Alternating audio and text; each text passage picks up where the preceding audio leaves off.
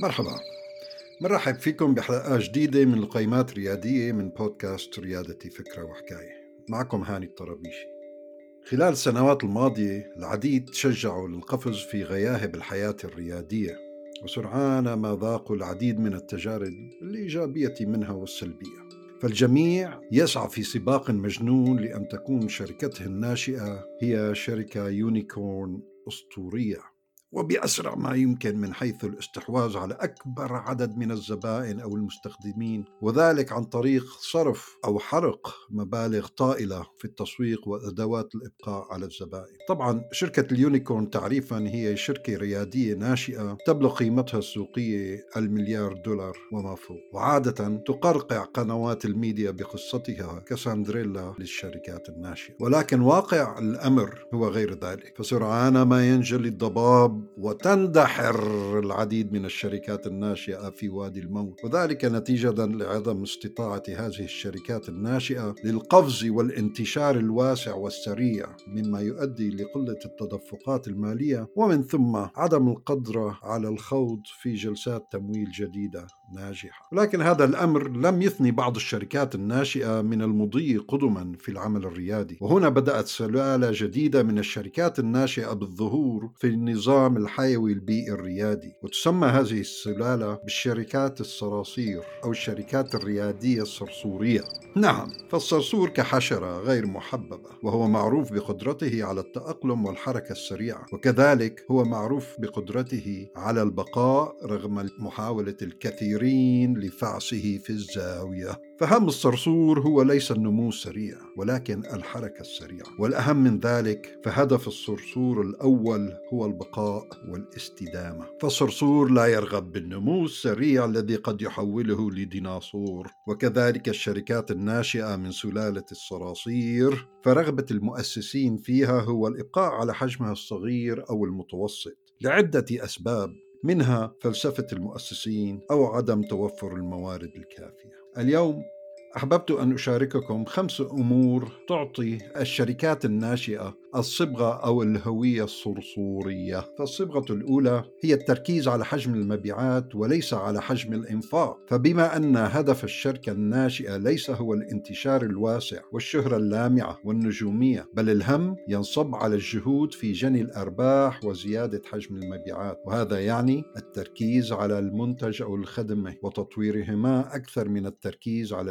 الاستحواذ على تمويل جديد. وبما أنه لا يوجد تمويل كبير لهذا النوع من الشركات الناشئة فهي تعتمد سياسة ال bootstrapping أو سياسة شد الأحزمة. فهذه الشركات تسعى لأن يكون النمو والتطور فيها بشكل عضوي أو organic وهذا ما يسمى في السوق من دهنه سقيله. أما الصبغة الثانية فهي تستهدف الموارد البشرية بحيث أن هذه السلالة من الشركات الناشئة الصرصورية تستهدف موارد بشرية مقتناة بعناية فائقة وليست مشترات بمرتبات عالية أو بحصص اسمية أو أسهم في الشركة. أي أن الصرصور الريادي ينتقي أو يقتنص زملائه في العمل حسب تماشيهم وتطابق فلسفتهم ورسالتهم لرؤية الشركة الناشئة الصرصورية ومخططاتها المستقبلية. عادة الموارد البشرية تقبل على الشركات الناشئة الصرصورية للتحديات التي تتخلل مراحل العمل والتي يرون من خلالها وسيلة للنماء والثراء المعنوي لهم وللشركة الناشئة بالإضافة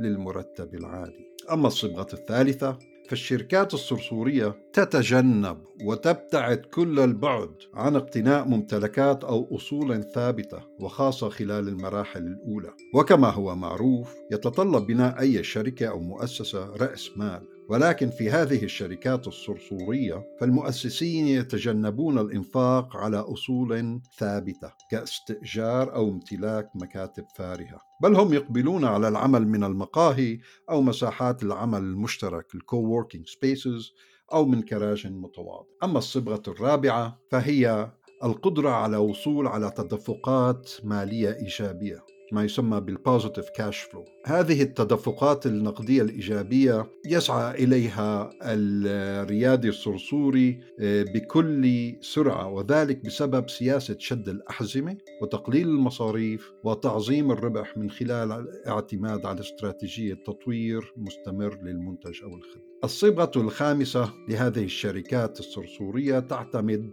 على سعة الحيلة والدهاء وشبكة المعارف عوضا عن الاعتماد على الموارد وكبر الحجم. فهذه الشركات الصرصورية تستثمر حجمها الصغير ومرونتها الفائقة مع سعة حيلتها التقنية لتطوير منتجاتها وخدماتها بسرعة أكبر من الشركات الراسخة الديناصورية. وهنا أحب أن أعلق أن العمل على مبدأ الشركات الصرصورية يعتمد على مبدأ نظام خلايا فرق العمل الصغيرة والتي تتسابق وتتنافس وتتكامل فيما بينها. ليلا نهارا لتطوير المنتج وبطريقة مبنية على الثقة العمياء والمطلقة بأفراد خلية العمل وبشكل خاص وبباقي أفراد الشركة الصرصورية بشكل عام.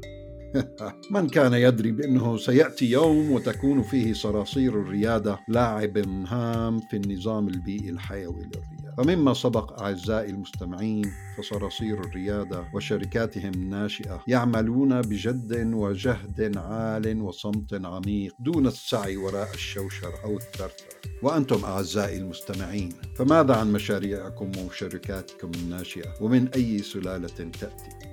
أتمنى لكم المزيد من العلم والعمل والعطاء وأن تتشاركوا أحلامكم وأعمالكم. ولو أعجبتكم هذه الحلقة الصرصورية الرجاء مشاركتها مع أقرانكم وعوائلكم.